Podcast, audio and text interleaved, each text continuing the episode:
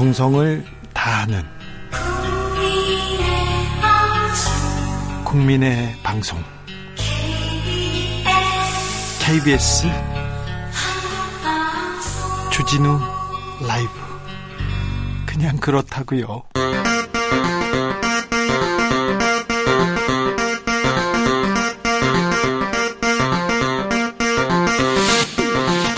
주진우 라이브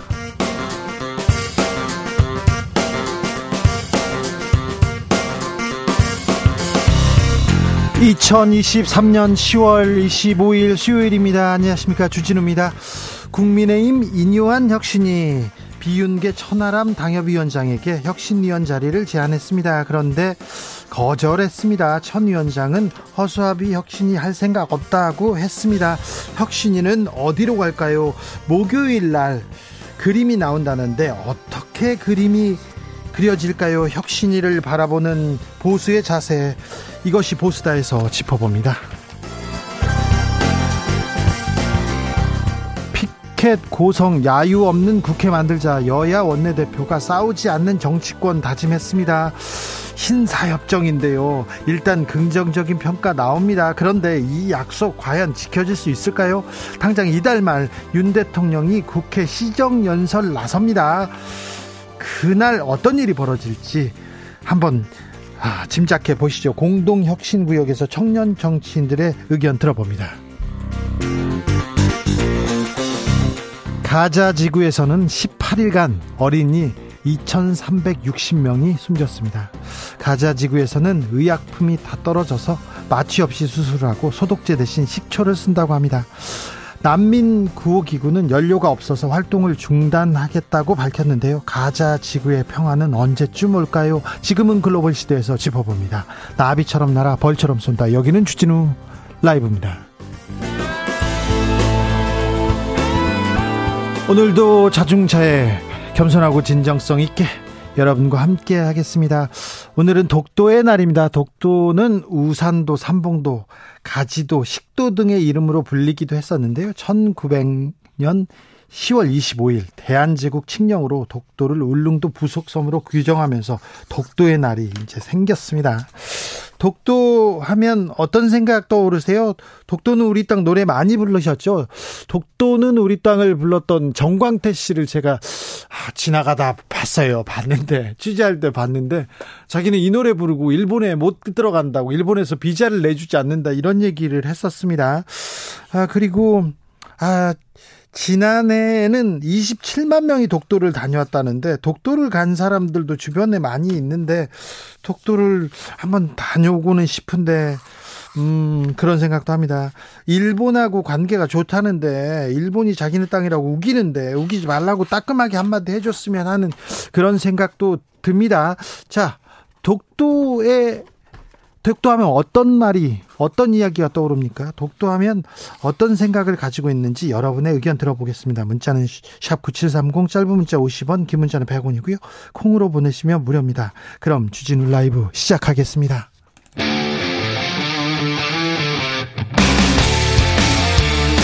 탐사보도 외길 인생 20년 주 기자가 제일 싫어하는 것은?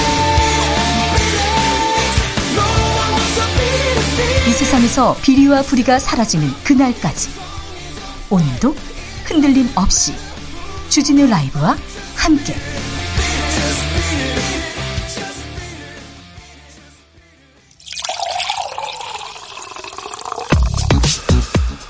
진짜 중요한 뉴스만 쭉 뽑아냈습니다. 슈스 정상근 기자 어서 오세요. 안녕하십니까.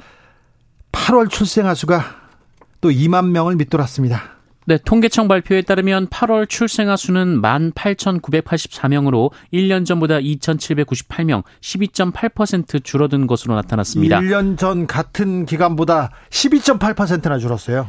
네, 지난 2020년 11월 전년도보다 3,673명, 15.5%가 감소한 이후 2년 9개월 만에 가장 큰 폭으로 출생아 수가 줄어들었습니다. 아, 그리고 8월 기준으로 출생아 수가 2만 명을 밑돈 것도 통계 작성이 시작된 이후 처음입니다. 어, 인구 1000명당 출생아 수인 이 조출생률도 작년보다 0.6명이나 줄어든 4.4명이 나왔는데요. 어, 조출생률 역시 8월 기준으로 가장 낮은 수준입니다. 네. 8월 어, 사망자 수는 3만 540명인데요. 어, 이로써 8월 인구도 11,556명 자연 감소했습니다.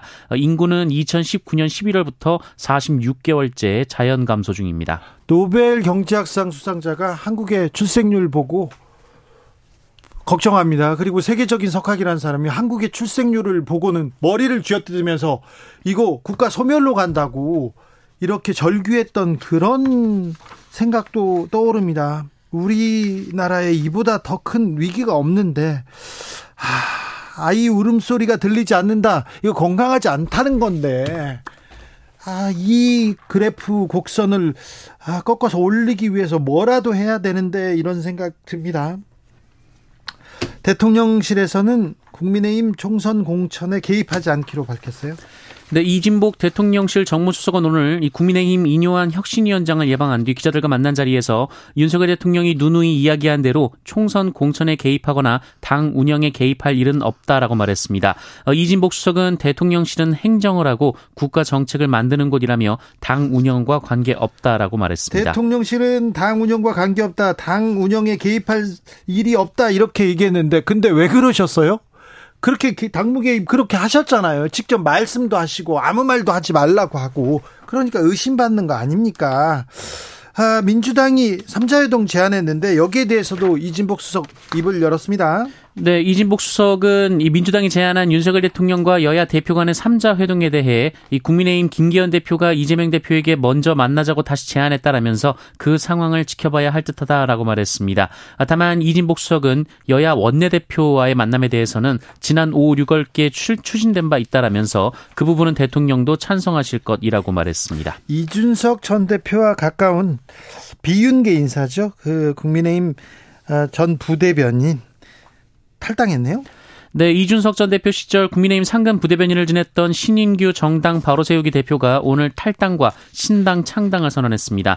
어, 신인규 대표는 민심과 돌이킬 수 없을 만큼 멀어진 국민의힘을 떠나 어렵고 힘든 정치 변화의 길을 담대하게 걸어나가겠다라면서 윤석열 대통령은 취임 이후 집권 여당을 노골적으로 사유화했다라고 주장했습니다. 혁신위가 생겼잖아요. 어, 그러나 이 혁신위에 대해서는 무용하며 시간 낭비라고 비판했고요. 개혁하면서 통합하겠다라는 말은 아이스 핫초코 같은 것이라고 말하기도 했습니다. 이준석 전 대표와 얘기한 거랍니까? 네, 신인규 대표는 탈당을 이준석 전 대표와 상의했느냐라는 질문을 받고 어, 의견을 충분히 있는 그대로 말씀드렸고 이준석 전 대표는 결단을 있는 그대로 받아들여 주시고 존중하겠다는 말씀을 했다라고 전했습니다. 비윤계 의원들이 먼저 나가고 먼저 나간다고 해야 되나요? 그리고 신당을 꾸릴까요? 자, 국민의힘에서 신당설 계속 나오고 이준석, 유승민 어떻게 되나 계속 얘기 나오는데 이 문제는 잠시 후 2부에서 자세하게 저희가 분석해 봅니다. 음, 이재명 민주당 대표는 또 윤석열 대통령 비판했습니다. 네, 이재명 민주당 대표는 윤석열 대통령과 정부가 이념 전쟁을 멈추고 뭐 고물가와 생활고로 고통받는 국민들의 목소리에 좀 더 귀 기울여 주시길 당부드린다라고 말했습니다. 네. 럼피 스킨병. 아, 저희가 자세히 좀 분석했는데요. 확산 속도가 굉장히 빠릅니다. 네, 소들이 걸리는 전염병, 이 럼피스킨병이 지난 20일 발견된 이후 불과 닷새 만에 전국 각지의 29개 농가에서 확인됐습니다. 네. 어, 오늘은 최초 발견지인 충남 서산의 한 농장과 어, 인근 홍성의 한 농장에서 확진 판정이 나왔는데요. 강원도도 나왔잖아요. 네, 어제는 이 내륙 최북단인 강원도 양구, 또 인천 강화, 수원 등 이 서산과 거리가 있는 지역에서도 잇따라 확진 판정이 나왔습니다. 어, 또한 7곳에서 의심 사례가 접수돼서 정밀 검사 중입니다. 이 축산 농가들은 빠른 빠른 확산 속도에 불안해하고 있는데요. 정부는 발병 농장 인근 10km의 방역대를 설정해 방역을 강화하는 동시에 백신 접종에도 속도를 내고 있습니다. 음. 이달에는 400만 마리분의 백신을 추가로 도입해서 다음 달 초까지 전국 소농장에서 접종을 추진하기로 했습니다. 현지에서 속값이 폭락했다 그래도 식당에서 하, 그 소고기 사 먹을 때요 전혀 지장 없습니다. 움직임 없습니다. 그런데 조금 움직였다, 속값이 좀 올랐다 그러면요 바로 영향을 받지요. 한우 가격 들썩입니다. 네, 럼피스킨병 발병 이후 일주일 만에 한우 고기 평균 도매 가격이 10% 넘게 올라갔습니다. 어제 한우 고기 도매 가격이 킬로그램당 2만 53원으로 일주일 전 17,723원과 비교해서 13.1%나 올라갔는데요. 이 한우 고기 도매 가격이 킬로그램당 2만 원을 넘은 것은 최근 한 달 사이 처음입니다.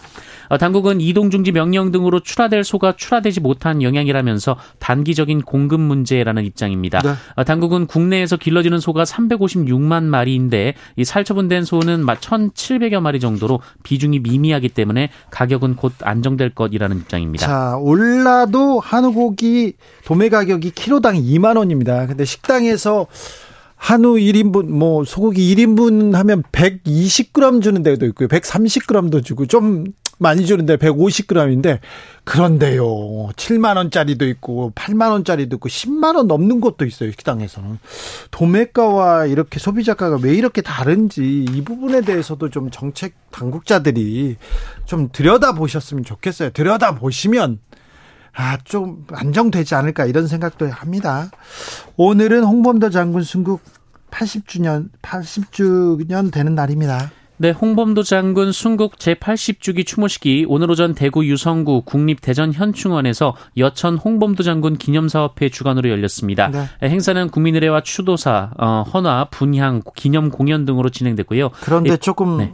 씁쓸하실 것 같아요. 홍범도 장군도. 네, 어, 박민식 보훈부 장관도 오늘 참석을 했는데 이 추모사에서 고인의 행적을 기리며 어, 고인에게는 수많은 애국 청년의 길이 됐고 우리는 광복을 쟁취할 수 있었다라고 기렸습니다. 네. 어, 그러면서 조국과 민족을 위해 목숨을 걸고 싸웠던 독립 영웅들의 위대한 역사를 국민이 언제나 기억하고 예우할 수 있도록 하는 것이 국가보훈부의 가장 중요한 책무라고 말했습니다. 그런데 왜 그러셨어요? 또 이렇게 또 묻고 싶습니다. 홍범도 장군 흉상 옮기는 게 그게 그렇게 중요합니까? 국민들은 참 어떻게 볼까요? 이런 생각도 합니다. 국감장에서 박정환 육군 참모총장, 육군 참모총장이 홍범도 흉상, 홍범도 흉상이 대적관을 흐리게 만든 요인이다 이렇게 얘기했는데 완전 이건 새로운 학설입니다. 흉상이 무슨 대적관요? 아, 이게 무지하고 무식한 이야기를 하고 계십니다. 육군 참모총장께서. 북한 목선이 이렇게 넘어왔는데, 배가 넘어왔는데 민간인이 발견했어요. 레이더 그렇게 많은 돈 갖다가 국방비로 쓰시면서, 레이더는 뭐 하고 있습니까? 국, 우리 국군은 뭐 하고 있습니까? 우리 강군이 감시만 구멍 났잖아요. 나라 좀 지키는데, 잘 지키는데 좀 힘을 써주세요. 홍범도 장군 흉상이 무슨 대적관하고 무슨 상관이 있습니까? 아이고 참. 이종석 헌법재판소장 임명 동의안이 국회로 왔습니다. 윤석열 대통령은 어제 이종석 헌법재판소장 후보자에 대한 임명 동의안을 국회로 보냈습니다. 윤석열 대통령은 이종석 후보자에 대해 헌법재판소장에게 요구되는 헌법과 법률에 대한 전문 지식, 소양은 물론 투철한 헌법관과 헌법 수호 의식, 국민 기본권 보장에 대한 확고한 소신, 인품 등을 갖추고 있다라고 평가했습니다. 어, 앞서 윤석열 대통령은 다음 달 10일 퇴임하는 유남석 헌법재판소 소장 후임으로 이종석 후보자를 지명한 바 있습니다. 어, 이종석 후보자는 경북 출신으로 지난 2018년 어, 국민의힘 전신인 자유한국당 추천 몫으로 6년 임기의 헌법재판관에 지명된 바 있습니다. 네. 윤석열 대통령과 이종석 후보자는 대학 동기사입니다. 네. 나는 임명하고 국회는 어떻게 하는지 보자. 서로 이렇게 일방통행만 국회도 당신은 임명하세요. 우리는 어떻게 하겠습니다. 이렇게 야당이 이렇게 또 평행선만 긋지는 않겠죠. 서로 좀 변화하는 서로 변화하는 특별히 대통령과 정부 여당이 먼저 변화하는 모습을 보여주고 국회가 어, 야당이 어떻게 응답하는지 지켜봐야 될 텐데 지금은 일방 통행 중인데 자 임명 동의안 어떻게 되는지도 좀 지켜보죠. 관전 포인트입니다. 전역한 해병대 병사가 있습니다. 임성근 해병대 사단장을 고소했습니다. 네, 지난 7월 경북 예천 집중호우 실종자 수색 과정에서 순직 장병과 함께 실종자를 수색하던 중 급류에 휩쓸렸다가 가까스로 생존한 전역 병장이 어, 전역 장병이 임성근 해병대 1사단장을 고위공직자 범죄수사처에 고소한다고 군 인권센터가 밝혔습니다. 고소한다고 군 인권센터가 말했습니다. 네, 전역 장병은 어제 전역을 했는데요. 어, 입장문을 통해 고인과 본인들이 겪은 일을 책임져야 할 윗사람들은 책임지지 않고 사단장 한 사람을 지키기 위해 현장에서 걱정하던 사람들만 처벌받게 된 과정을 보고 있다라면서 어, 전역을 앞두고 지긋지긋한 시간을 보내며 많이 고민했지만 사고의 당사자로서 사고의 전말을 잘 알고 있는 사람으로서 그냥 지나치기가 어려웠다라고 말했습니다. 네. 이 전역 장병은 본인과 전우들이 겪은 피해와 이 고인의 돌이킬 수 없는 피해에 대해 정당한 책임을 물을 것이라며 어, 사단장과 같은 사람들이 자기 업적을 쌓기 위해 불필요하고 무리한 지시를 했기 때문에 벌어진 일이라고 주장했습니다. 불필요하고 무리한 지시를 했습니다. 그러다가 장병이 희생됐습니다. 왜 잘못됐는지 뭐가 어디서부터 문제였는지 좀 밝혀야죠. 그 밝혀서 얘기를 해야 되는데 책임질 사람들은 책임 안 지고 저기 아랫 사람들, 밑 사람들만 어, 계속 처벌받고 그리고 또 수사한 사람들만 이렇게 징계받고 있으니 아 정말 천사 같은 장병을 잃었습니다. 잃었습니다. 그런데 국가가 보여준 태도, 자세 좀 실망스럽습니다. 우리 군 좀 실망스럽습니다. 이 문제부터 좀 해결하고 넘어가야지 않을까 그런 생각해 봅니다. 음, 30대 담임 교사가 초등학생을 강제 추행한 혐의로 긴급 체포됐습니다. 네, 경기도 고양시에 있는 한 초등학교에서 30대 담임 교사가 여학생들을 성추행한 혐의로 긴급 체포가 됐습니다. 아, 해당 교사는 지난 3월부터 학급 담임 교사를 맡아오면서 여학생들을 추행한 것으로 전해지고 있습니다. 아, 현재까지 확인된 피해자는 5명 이상이라고 하고요. 아, 경찰에 추가로 신고 접수하는 사례도 있다라고 합니다. 이번 사건은 해당 학교 교감이 피해 여학생들의 진술을 청취한 후 경찰에 신고한 것으로 전해졌고요. 경찰은 구속영장을 검토하고 있습니다. 강남에서 납치 살해 사건이 있었지 않습니까? 그 재판이 있었습니다. 네, 지난 3월 서울 강남에서 여성을 납치해 살해한 이른바 강남 납치 사건 사, 건의 주범 어, 이경우와 황대안에게 오늘 서울중앙지법은 무기징역을 선고했습니다. 어, 이들은 피해자와 코인 투자 문제로 갈등을 빚자 공범으로부터 사주를 받고 어, 피해자를 납치 살해한 혐의를 받았습니다. 이 공범 연지호는 징역 25년, 이 범행을 사주한 유상원 황은희는 각각 징역 8년과 6년을 선고받았습니다. 길을 가던 50대 부부에게 염산을 뿌린 사람도 있네요. 네, 오늘 오전 10시쯤 전남 무안군에서 한 남성이 50대 부부에게 염산 성분이 섞인 화학약품을 뿌리고 도주한 사건이 있었습니다. 이 피해자들은 얼굴에 화상을 입고 병원으로 이송됐고요. 이 생명에는 지장이 없는 것으로 전해졌습니다. 어, 경찰은 피해자와 가해자가 지인 관계인 것으로 보고 신원을 특정해서 검거에 나선 상황입니다. 민심이 흉흉합니다. 이렇게 좀 치안이 불안하다 국민들이 생각합니다. 그러니 이 부분에 대해서도 조금 더 신경 써 주셨으면 합니다. 특별히 경찰한테 부탁드립니다. 유엔 사무총장이 아, 이스라엘 팔레스타인 휴전을 촉구했습니다. 네, 안토니오 구테우스 유엔 사무총장은 유엔 안보리 회의에서 즉각적인 인도주의적 휴전을 촉구했습니다. 아, 구테우스 사무총장은 지금처럼 중대한 시기에는 원칙을 명확히 해야 하고 그 원칙은 민간인을 존중하고 보호하는 것이라며 아, 팔레스타인들의 고통이 하마스의 공격을 정당화할 수 없지만 어, 그렇다고 팔, 팔레스타인인의 집단 처벌을 받아서도 안 된다라고 강조했습니다. 네. 아, 구테우스 사무총장은 가자지구에서 명백한 국제 인도법 위반이 목격되고 있다라면서 이스라엘의 병원 공격 중단, 팔레스타인 팔레스타인 피난민을 보호하고 있는 유엔 시설에 대한 불가침성을 존중할 것을 요구했습니다. 하마스에 대해서도 즉각적으로 인질을 석방하라고 요구했습니다. 그런데요, 이스라엘에서 유엔 사무총장 사퇴하라고 합니다. 길라드 에르단 유엔 주재 이스라엘 대사는 자신의 SNS에 어린이, 여성, 노인에 대한 대량 학살 공격을 이해해주는 모습을 보이는 사무총장은 유엔을 이끌기 적합하지 않다라며 사퇴를 촉구했습니다. 네. 어, 그러면서 가자 지구로의 제한 없는 구호품 반입을 위해 하마스는 모든 인지를 즉각 석방할 것을 촉구했습니다. 지금은 글로벌 시대에서 가자 지구의 평화에 대해서 다시 한번 고민해보는 그런 시간 갖겠습니다. 주스 정상근 기자 감사합니다. 고맙습니다. 독도에 대해서 어떤 생각을 가지고 계십니까? 2941님께서 올해 한일 올해 한 일 중에서 독도 다녀온 게 제일 잘한 일 같습니다. 그 감동이 생생합니다. 아, 그러셨군요. 네, 훌륭합니다. 네. 독도에 다녀오셨군요. 이상식님, 옛날에 독도 갈 때 생각납니다. 독도 가신 분이 이렇게 많습니까? 27만 명이 갔다니까, 아, 매년 27만 명씩 다니까, 어, 많이 가셨네요. 갈때 오늘은 바람과 파도 때문에 접안이 어려울 것 같다고 해서 모두 낙담하고 있었어요. 그런데 접안 가능하다는 방송 나와서 박수치고 대한민국 만세하고 난리 난 기억이 있습니다. 거기에 파도가 많이 친다면서요. 그래서 어 가더라도 이렇게 독도를 밟는 거는 또 또또 다른 문제라고 하는데 어 운이 좋으셨군요. 애국자셔서 그래요. 5773님께서 오늘 독도의 날 소개 감사합니다. 일본은 아, 시마네현에서 2월 22일 다케시마의 날로 지정하고 기념합니다. 그런데 우리 독도의 날은 국가 기념일이 아니랍니다. 법정 기념일로 제정될 수 있도록 관심 가져주세요. 이렇게 의견 주셨습니다. 8285님, 환갑 때 아들이 독도 여행 보내준다고 했어요. 그냥 그렇다고요. 환갑 때 독도 여행이라, 환갑 때 독도 여행이라. 아, 좋네요. 네. 이 1935님, 독도가 무슨 수식어가 필요하겠습니까? 우리 땅입니다. 독도는 그냥 우리 땅입니다. 그냥 그렇다고요. 이렇게 얘기하셨습니다. 교통정보 알아보고 갈까요? 김민혜 씨.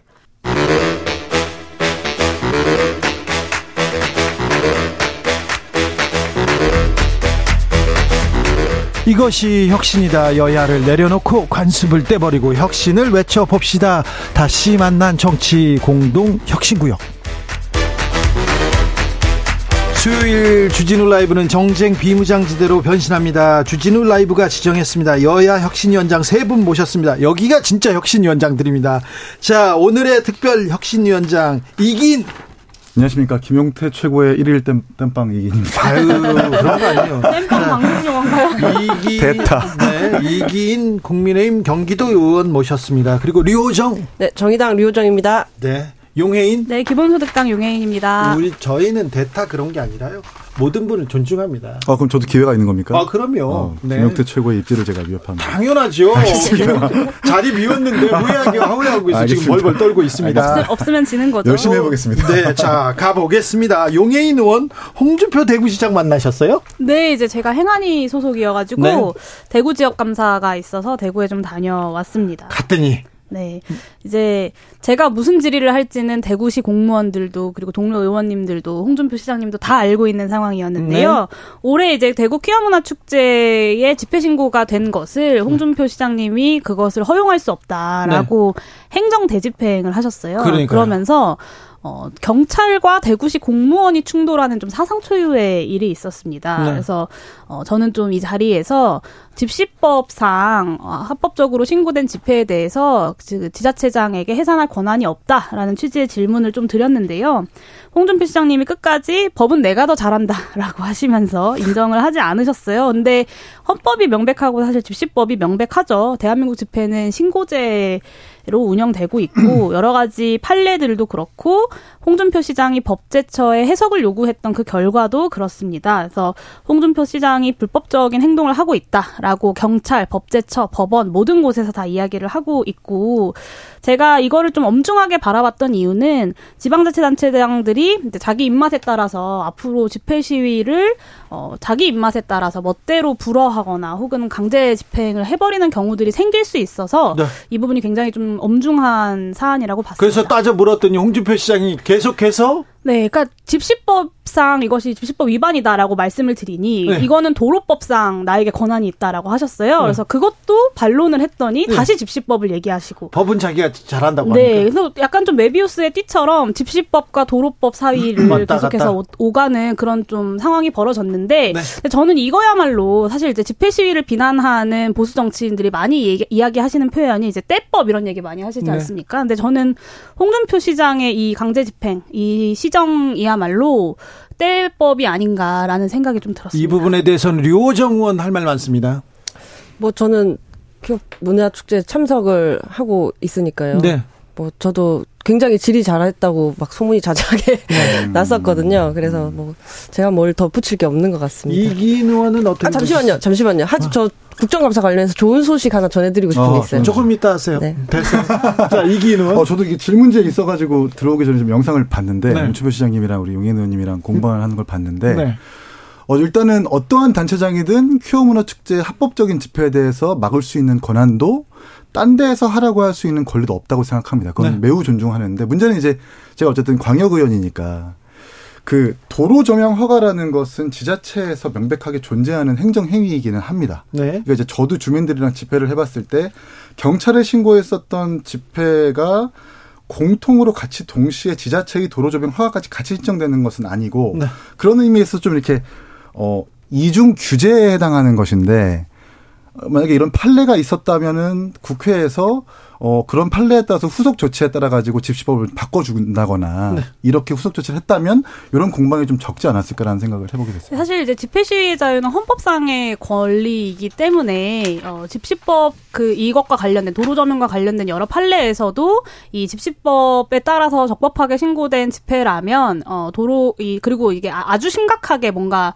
문제가 있는 물건이 아니라면 도로법상 적용을 받지 않는다는 것이 이제 보통의 법 해석이고요. 그리고 네. 당 당시에 그 도로도 음. 뭐 대중교통지구라고 이야기하지만 사실 퀴어문화 축제 이외에도 다른 많은 행사들이 열렸던 지, 그 장소입니다. 그래서 유독 퀴어문화 축제만 안 된다라고 행정 집행을 했던 것에 대해서도 사실 많은 시민들이 좀 납득하기 어려웠던 부분이죠. 그게 이제 판례가 나왔잖아요. 그러니까 집회 신고는 도로 조명 허가 때문에 막을 수 없다라는 판례가 나왔으면 그러니까 국민의 상식이랑 법이랑 일치해가는 과정이 이제 법을 바꿔가는 과정이라고 생각을 하는데 입법 불비 마냥 이런 판례가 나왔는데 후속 조치를 개정하지 않았으니까 하는 문제라는 것도 좀 존중해 주셨으면 좋겠다는 말씀 네. 드리고 싶어요. 네. 민주당과 국민의힘 그리고 국회에서 할 일이 좀 있었어요. 네, 그렇죠. 네. 네. 자, 이긴 응원합니다. 반갑습니다. 응원 많이 오셨어요? 친구들도 많이 오신 것 같습니다. 자, 지켜볼게요. 자, 류호정. 국감 할 말 있어요? 좋은 일이라고요? 네, 주진우 기자님도 아, 기억을 하실 텐데 저희 1년차 국감 때그 네. 그 삼성전자의 중소기업 기술 탈취건 제가 다뤘었잖아요. 그렇죠. 그래서 그 과정에서 이제 뭐 대관 업무 하시던 분이 네. 삼성전자 분이 기사 기자 출입 중으로 왔다 갔다 출입하시다가 했죠. 걸리기도 하고 음. 그 그때 뭐 이런저런 제도 개선 있었지만 사실 기술 탈취 당했던 그 중소기업 분들은 계속 이렇게 재판을 해, 야만 했는데 네. 이번에 3년 만에 삼성 상대로 한 디자인권 침해 특허 심판은 승소 아, 그래요? 하셨습니다. 드디어 1년 차에 한 게 마지막 국정감사 기간에 또 이렇게 그래요? 매듭이 어. 지어졌습니다. 삼성 관련된 소송에서 승리로 이끈다. 이거 굉장히 우리나라에서는 쉽지 않은데. 네, 쉽지 않은 일인데 아, 네. 아무튼 고생 많이 하셨다는 얘기를 드리겠습니다. 강서구청장 선거 이후에 정의당에서는 여러 말이 좀 나옵니까? 이정미 대표에 대한 얘기도 좀 나와요. 그렇죠. 지금 이제 저 같은 경우 제가 이제 세 번째 권력이라는 곳에 속해 있는데 네. 제 3지대 신당 창당이 지금 정의당이 할 수 있는 최선의 방향이다. 어, 이정미 대표님 당선될 때부터 제가 그 얘기를 했었었거든요. 근데 이제 이정미 지도부 같은 경우에 당선되고 나서 한 번, 그리고 재창당 방침을 통과시키던 전국위에서 또 한번 해법 마련하겠다라고 했는데 그 약속과 달리 이제 다른 일들에 더 몰두하는 거죠. 뭐 노동자 당원 정치 한마당 뭐, 뭐 요런 것들 중요한 거에 아닌 건 아니지만 그런 걸 핑계로 좀 재창당 토론을 좀 막아왔거든요. 이제 11월 당대회가 마지막 기회이기 때문에 네.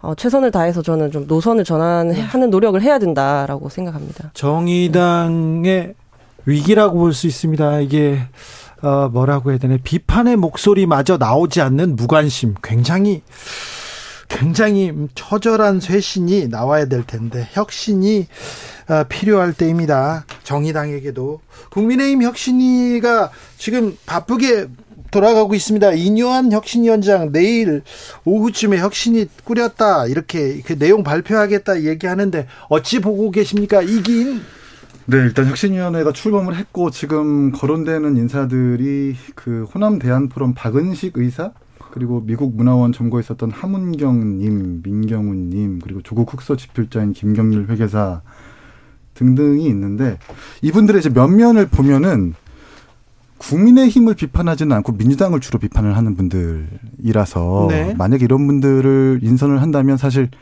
그닥 국민의힘한테는 그렇게 따가운 혁신의 목소리를 내는 건 어려울 것 같다. 차라리 민주당의 혁신이 들어가는 것이 훨씬 나을 수도 있다. 혁신이라고 하면 당내 자성 자성과 뭐 개혁, 당에 지금 쓴소리를 할 사람들을 지금 뽑는 거잖아요. 아, 그렇죠. 그러니까 혁신이 자체가 이제 당 내에 따꼼한 것들 그리고 부족한 것들을 채워주고 문제를 진단하는 혁신안을 내줘야 되는 건데 저는 애초부터 사실 혁신위의 어떤 한계, 구조적 한계를 좀 진단하기도 했었거든요. 예? 저희가 이제 민주당을 향해서 두 가지, 이 김은경 혁신위를 향해서 두 가지 비판을 했었는데 첫 번째는 전권을 부여받지 못하는 허수아비 혁신이다. 네. 두 번째는 어, 지도부의 체제 존속을 유지하기 위한 방탄 혁신이다라고 저희가 비판을 했습니다. 네. 이젠 그 비판이 저희에게 돌아올 것 같아요. 네. 네. 용해인 대표 어떻게 보셔요? 네, 사실 이제 국민의힘 혁신의 필요성이라는 건 지난 강서구청장 재보궐선거 패배 이후에 등장을 한 건데 네. 그러면 그 선거 패배의 책임이 누구에게 있느냐라고 네. 보면 사실 강서구청장 재보궐선거 공천부터 시작해서 그 선거의 뭐 운영의 방침이든 이 뭐 기획이라는 것이 다 윤석열 대통령이 결국에는 하시는 거예요. 그러니까 이 혁신이라는 것도 지금 카타르에 가 계시는 윤석열 대통령께서 반성하지 않으면 사실 혁신위원을 누구를 인선하든 크게 의미가 없을 것이다라고 많은 분들이 보고 계신 것 같고요. 이 윤석열 혁신위원회의 어떤 비판의 칼날이라는 것이 어 그냥 국민의힘 내부에서만 머물고 윤석열 정부의 국정운영 기조에까지 다다르지 못한다면 이 혁신위에 대한 국민들의 기대가 어, 기대조차 없을 것이다라는 생각이 좀 듭니다. 사실 뭐 비윤 인사들을 포함을 안 시키면 그냥 뭐 친윤 만약에 친윤 인사로만 구성을 한다. 그럼 사실 뭐 그냥 지도부 그대로 하면 되는데 굳이 만들 필요도 없는 혁신위인 거고요. 어, 뭐 중립적인 인사로 뭐 혁신위원을 채우든 여성을 뭐 더 많이 혁신위원을 하든 별로 저는 중요하지 않다고 해요. 왜냐하면 지금 그 위원장이 대통령에게 무엇이든 주문할 수 있는가. 그래서 대통령이 받아들일 수 있는가, 그러니까 변화를 이끌어낼 수 있는가 그런 게 저는 더 중요하다고 보거든요. 끝났을 때 아무것도 남아 있지 않으면 실천될 수 없으면 사실 의미가 없는 거라고 생각합니다. 네. 잘 될까요? 계속 얘기하는데 천하람 순천 당협위원장은 허수아비 혁신위원 할 생각 없다 이렇게 혁신위원 제안 거절했더라고요. 어떻게 들으셨어요? 어제 저녁에 이제 제안을 받았다는 걸 저희끼리 좀 알게 됐고. 예. 근데 이미 천하람 위원장은 최재형 혁신위 때 혁신위원이었었어요. 예. 그때 당시 이제 본인이 하고 싶어 하는 혁신 안들이나 의견들을 전부 다 냈단 말입니다. 근데 조수진 최고와 혁신, 국민의힘 지도부가 뭐라고 했냐면 그때 당시 지방선거를 우리가 이겼음에도 불구하고 민주당보다 먼저 혁신을 하자고 해가지고 혁신을 출범시킨 건데. 그렇죠. 지도부에서는 이거를 당권 장악의 수단 정도로만 치부를 했단 말입니다. 음. 네, 근데 다시 이제 와서 혁신을 띄워가지고 당을 바꿔보겠다라고 하는 모순을 어떤 국민들이 납득시킬 수 있는가. 이제 그래서 천하람 위원장이 생각했을 때는 이 혁신이 들어가가지고 들러리를 설 필요는 없을 것이다라는 판단이 있었겠죠. 그렇기 때문에 아마 거절을 했을 것이고 저 또한 이 부분에 대해서 공감을 하는 바입니다. 네. 네. 이뇨한 위원장이 그래도 좀 뭘 바꾸지 않을까, 바꿀 수 있지 않을까 이런 기대가 당내에는 어떻습니까? 아, 그러니까 이제 어 그 인유한 위원장님의 개인적인 성품에 대해서는 의심할 여지가 없다고 생각을 해요. 다만 이제 과거의 논란 발언들이 조금 조금씩 나오는데 네. 의심은 하지 않지만 어 이제 인유한 위원장님이 이걸 건드려주면 좀 의미가 있겠죠. 건전한 긴장 관계, 당정 관계. 당의 대통령실의 어떤 부당한 개입 그리고 지위 고하를 막론한 공천의 개입 등을 소신 있게 얘기를 해주고 그걸 혁신 안에 담는다면 그건 분명 의미가 있을 것이라고 생각을 하고 네. 지난 지방선거에서도 원래 유승민 의원님이 경기도지사 출마하는 것이 기정사실화됐다가 사실상 대통령실의 이 허용으로 김은혜 의원이 출마를 해가지고 네. 결국 선거에서 졌고 네. 이번에 김태호 후보도 마찬가지로 사면 복권을 함으로써 공천이 된 거 아닙니까? 네. 그때 당은 굉장히 무력했죠. 예. 그렇기 때문에 이런 건전한 긴장 관계가 없는 이상은 국민의힘 혁신이 불가능하다라는 혁신안을 내놓, 내놓는, 내놓는다면 분명 의미 있는 혁신안이라고 생각하는데 지금 당 국회의원들이 아무 말도 안 하고 있으니까 좀 답답합니다. 네, 일단 이 혁신위가 실제로 혁신을 할 수 있느냐에 대한 국민들의 많은 의구심과 함께 이게 선거 공천관리위원회 구성으로 넘어가기 위한 시간 벌기를 하고 있는 것이 아닌가라는 의구심들도 많이 있는 것 같습니다. 그리고 결국에는 그래서 공천 문제를 건드리느냐가 핵심일 텐데 인요한 위원장이 이제 김기현 대표가 무서울 정도로 많은 권한을 주었다 이런 얘기를 하셨거든요. 근데 음. 사실 무서울 정도로 많은 권한이라고 하기에는 애초에 김기현 대표가 갖고 있는 권한이 별로 많지 않은 것 같아요. 권한이 없습니다. 네, 그래서 강서구청장 선거만 봐도 음. 원래는 이제 무공천 주장하시다가 윤석열 대통령의 의중에 따라서 김태우 후보라는 필패 카드를 눈물을 머금고 공천하신 것 아닙니까? 그래서 이 김기현 대표가 지어주는 무서울 정도의 권한이라는 것이 사실 큰 의미가 없다라고 보여지고요.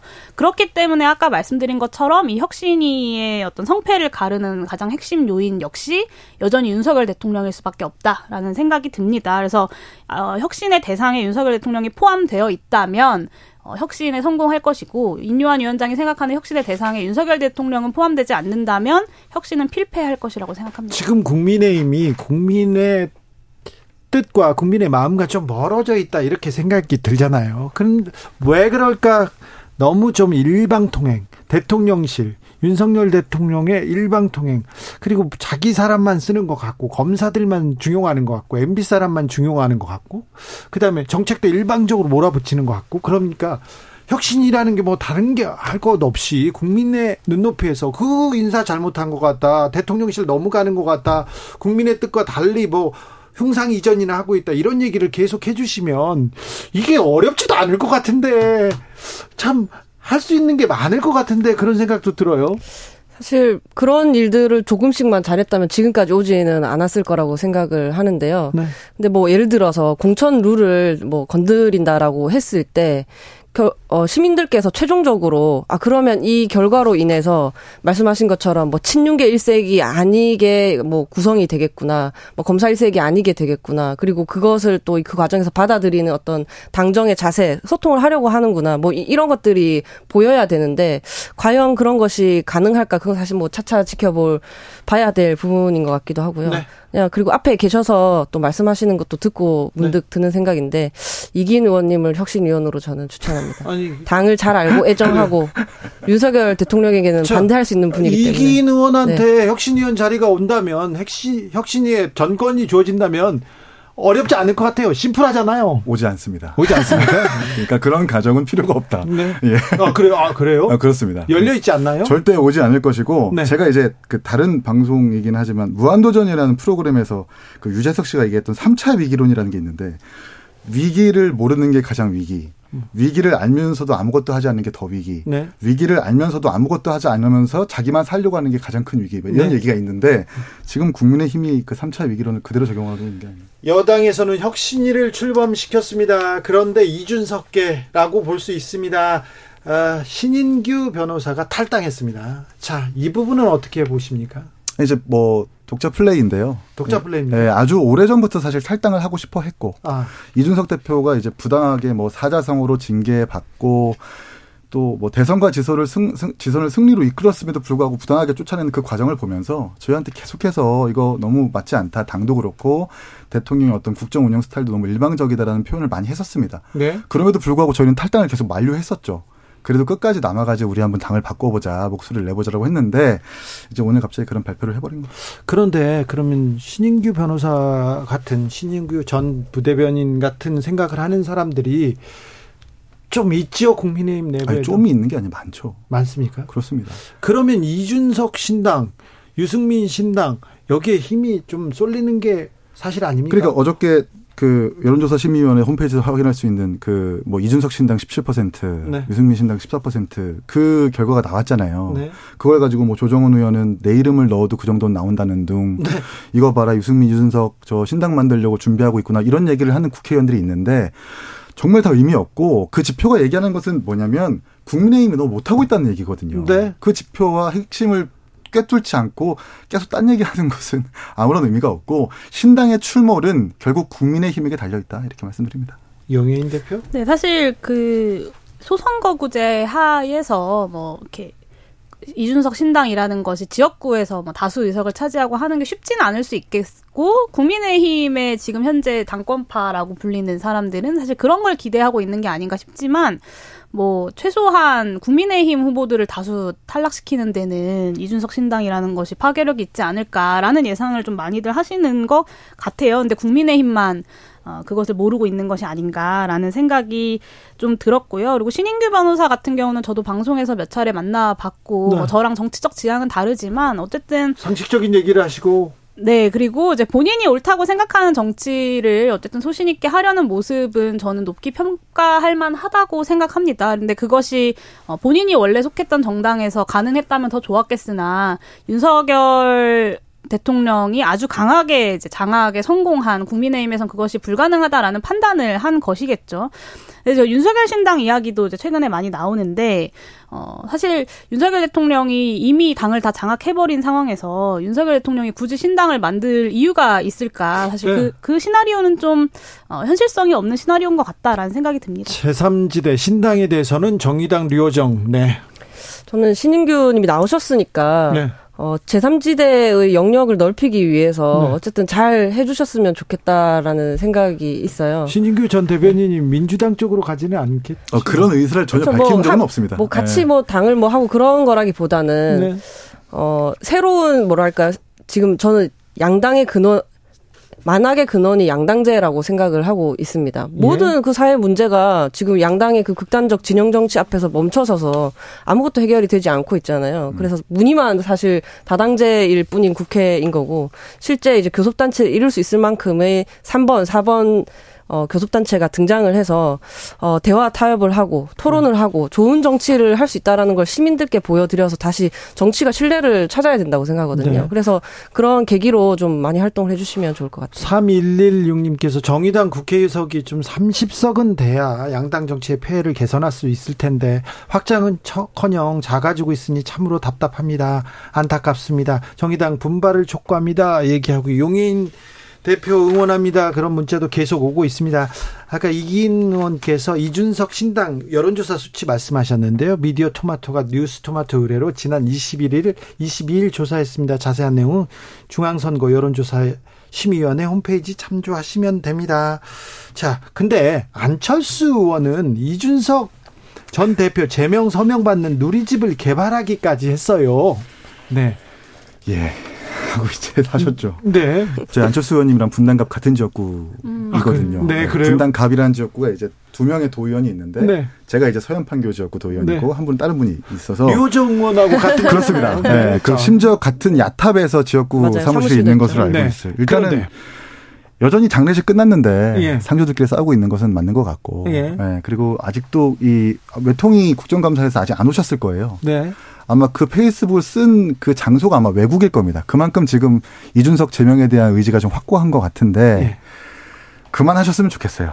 네, 그런데 네. 지금 선거에서 졌는데 이준석을 때리는데 이게 다 정치적으로 정치적으로 이익이 되니까 계속 이렇게 계속해서 이렇게 누리집도 개발하신 거 아닐까요? 그러니까 이제 혁신위를 띄운 상태에서 제명안을 계속 부추긴다는 것은 혁신위에게 악영향을 미친다는 걸 분명히 알 겁니다. 네. 그런데도 불구하고 이렇게 지금 강행한 것은 어, 당내에 좀 부족했던 입지를 좀 벌충시키기 위한 네. 의도가 아닐까라는 생각을 하게 됩니다. 같은 지역구 류호정 의원.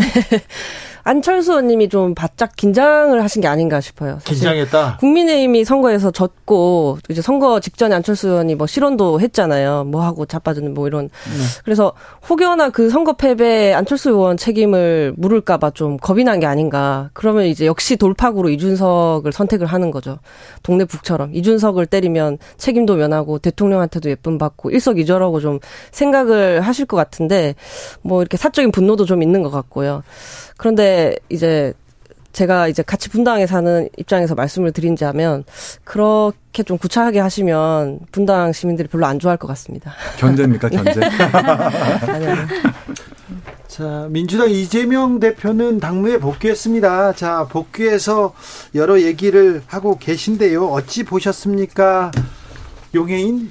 네, 일단 그 여러 얘기를 하셨죠. 많은 네. 얘기 중에 이제 그 왈가왈부하지 말라라는 가글파 징계에 대한 이야기도 하시고, 예? 뭐 이제 최고위원 자리에 누가 앉을 것이냐, 막 이런 이야기들도 나오는데요. 최고위원 지명직 최고위원 자리에 이제 박정현 전 대덕구청장 이야기가 나오고 있지 않습니까? 그래서 이 말씀을 좀 드리고 싶어요. 저는 어, 민주당에게 필요한 건 분명한 어떤 야당의 선명함 그리고 정책적 대안이라고 생각합니다. 그런 면에서 저는 박정현 전 대덕구청장은 되게 의미 있는 어, 추천이다라는 생각이 좀 드는데 뭐 제가 개인적으로 이분을 잘 아는 건 아니지만 기본소득 관련된 행사에서 몇 차례 좀 뵙기도 했고 뭐 민주당 기본사회위원회에서도 여러 역할을 담당하고 계신 걸로 알고 있습니다. 그래서 뭐 내부의 역학관계 이런 건 저는 잘 모르는 부분이라서 말씀드리긴 좀 어렵지만 어쨌든 기본소득이라는 어떤 구체적 대안을 가지고 총선에서 적극적으로 이야기할 수 있는 분이 지도부의 어, 지명직 최고위원으로 간다면 뭔가 민주당의 어떤 구체적인 전국 운영에 또 기조에도 뭔가 좀 대안을 중심으로 한 그리고 개혁 과제를 중심으로 한 좋은 영향이 있지 않을까라는 기대를 좀 하고 있습니다. 네. 이기인 대표? 대표적인 비명계 조홍천 의원이 뭐 이런 말 했더라고요. 소프라노만 있어서 테너나 바리톤도 필요하다라고 했는데 또 정청래 의원 같은 경우에는 그 뜻은 알겠는데 소위 말하는 방송 용어는 아니지만 삑사리는 의원들은 안 네. 된다. 이거 좀 약간 좀 굿캅, 배드캅 역할을 좀 하고 있는 것 자, 같은데. 사과드립니다. 네. 네. 분명히 그렇게 방송 얘기해가지고 예. 말씀드린 겁니다. 예, 예. 네. 그렇게 하겠습니다. 정정하겠습니다. 네. 네. 어쨌든 뭐 이제 오늘 뭐 박정현 대덕구청장을 내정했다가 철회하는 모습이 보여지고 이 박정현 대덕구청장이 사실 친명 인사인데 이걸 철회했다라는 것은 소위 이제 비 비윤계처럼 반대되는 인사까지 끌어안으려는 이재명 당대표의 의사가 아닐까 싶어요. 그래서 네. 지금 우리가 비윤계의 인선 난항을 겪고 있는 국민의힘과는 사뭇, 사뭇 좀 대비되는 모습이라서 저희가 좀 걱정되는 부분이다. 걱정되게 바라보고 있습니다.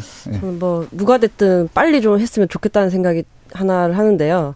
저는 좀 젊은 분들이 됐으면 좋겠어요. 그 이동학, 박성민, 권지용 이런 젊은 전 최고위원들 중에서 하면 친명이 아니고 그렇다고 또 확실한 비명도 아닌 젊은 정치인들이 완충 역할을 좀 해줄 수 있지 않을까 음.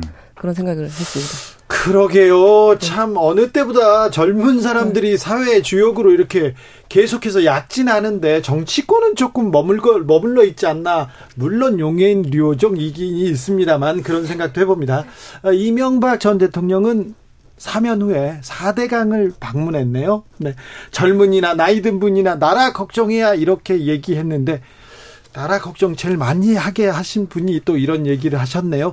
내일은 박근혜 전 대통령이 현충원에 오십니다. 자, 이긴 의원 그러니까 이제 윤석열 대통령 입장에서는 뭔가 어 우파라고 하는 것에 지지를 아직 다 다지지 못했다라는 좀 압박이 있으신가 봐요. 그래요? 네. 강서구청장 보궐선거의 패배를 조금 더 보수 진영을 결집시키지 못했기 때문에 라고 진단을 하는지 네. 그래서 이제 박근혜 대통령을 만나려고도 하는 것 같고 하는데 저는 이거 옳지 않다. 그리고 어제 기사가 떴는데 그 다시 기사가 삭제가 됐더라고요.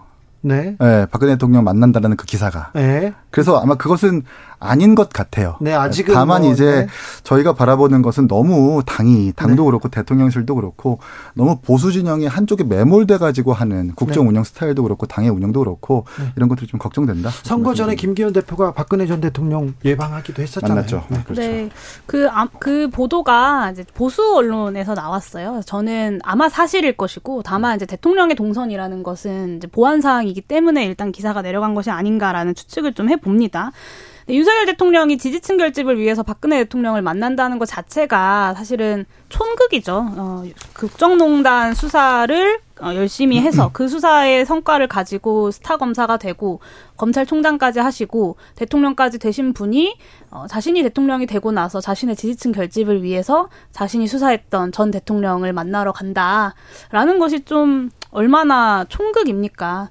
저는 윤석열 대통령이 지금 해야 할 행보는 그리고 본인이 말씀하신 이념 전쟁을 중단하고 민생 행보를 강화해야 된다는 것에 그 민생 행보는 박근혜 전 대통령을 만나는 것이 아니라 국민들이 이 경제 위기 속에서 얼마나 고통받고 있는지 그 현장을 실제로 가서 목소리를 듣는 것부터 시작하시고 홍범도 흉상 제자리에 돌려놓으시고 국회를 존중하는 것에서부터 시작되어야 한다라고 생각합니다. 저는 전직 대통령들의 그 활동 관련해서요. 네. 좀 시간이 시대가 흘러가게 좀 내버려 두셨으면 좋겠어요. 왜냐면, 어, 전직 대통령들이 이렇게 등장한다고 했을 때, 뭐 어떤 정치에 매연한 어떤 시민이 뭐 이, 이것 때문에 다시 관심을 갖겠습니까? 아니면은 새롭게 선거권을 가진 젊은 유권자층이 또 흥미를 갖겠습니까? 그게 아니라 오히려 추억을 다시 곱씹으면서 오히려 하지 않겠다고 한 이념 논쟁이 다시 발발할 가능성만 높아지는 그런 거라고 생각을 하거든요. 그래서 좀 시대가 흘러갈 수 있도록 어, 그 자리에 계셔 주셨으면 좋겠습니다. 네. 이명박 전 대통령 행보에 대해서도 한마디 해주세요. 이기인 의원. 가만히 좀 계시라. 네. 네. 그리고 박근혜 전 대통령이든 이명박 전 대통령이든 네. 지금 국민들에게 국민의힘이 지지를 받지 못하는 이유는 전직 대통령이든 너무 한쪽의 이념으로 치우쳐지는 모습 때문에 그런 것도 있고 네. 대통령이 그것을 막지 못하고 부추기는 모습들 때문이라고 전 진단을 하는데 전직 대통령이든 현직 대통령이든 용인 대표님 말씀처럼 네. 민생에 집중하시라 이렇게 말씀드립니다. 이태원 참사 1년 다가오고 있습니다. 그런데 아직도 아직도 책임지는 사람이 없고요. 뭐 진상 규명과 특급별법은 거리가 먼 것 같습니다. 네, 사실 어, 이제 일주 일주기가 앞에 다가오고 있는데 말씀하신 대로 유가족들은 아직도 변한 것이 없다라고 이야기하십니다. 심지어는 최근에는 참사 이전에 작성됐던 그 이태원 헬로윈 인파 보고서를 참사 이후에 삭제하라고 지시해서 조사를 받았던 그 용산서 정보과장이 예. 그 삭제 지시를 내리기 전날 김광호 서울경찰청장이랑 15분을 통화했다는 사실이 새롭게 밝혀졌어요. 네. 근데 심지어 정보과장 그 통화 기록만 삭제하기도 했다고 합니다. 근데 수사 과정에서 이런 정황들이 밝혀졌음에도 불구하고 김광호 서울청장은 아직 기소도 되지 않은 상태죠. 네. 명백히 부실 수사의 정황이고 이태원 참사 진상규명 특별법을 통한 진상규명이 반드시 필요하다는 네. 반증이라고 네. 생각합니다. 경찰에서 경찰 수뇌부를 어떻게 수사해요? 제대로 할 수 있을까요? 이태원 참사 1년 됐는데 감사원에서 자료 소집 착수하기로 했습니다. 1년이 지났는데 이제 감사원에서 첫발 떼는 것도 좀 안타까워요. 뭐 여러 가지 답답한 점들이 많잖아요. 전 네. 당장 일주기에 대통령이 오셔서 이 답답함에 좀 물꼬를 트셔야 한다고 생각합니다. 네. 소통을 네. 하셔야 하는 거고요. 어쨌든 대한민국 수도 서울 한복판에서 159명이 어, 죽음에 이른 일이잖아요. 네. 뭐, 뭐 어떤 뭐 말들이 많이 나오겠지만 그런 거 신경 쓰지 않아야 한다고 생각하고 네. 오셔야 한다고 생각합니다. 마지막으로 이긴 한마디 아, 하세요. 특별법 제정 필요하고요. 다음 주에 또 할로윈 대위가 네. 오는데 젊은 사람들한테 그 축제를 가지 말라고 할 수는 없는 노릇 아닙니까? 네. 그러면 이제 특별법이 지금 쟁점화되고 공방화되고 있으니까 현실적인 대안을 마련해 줘야 되는 건데 네. 제가 주목하고 있는 것은 국가가 채택하고 있는 자치경찰의 역할. 네. 입니다. 이기인 의원은 또 모셔야 되겠습니다. 류호정 용해인 감사합니다. 네, 감사합니다. 고맙습니다.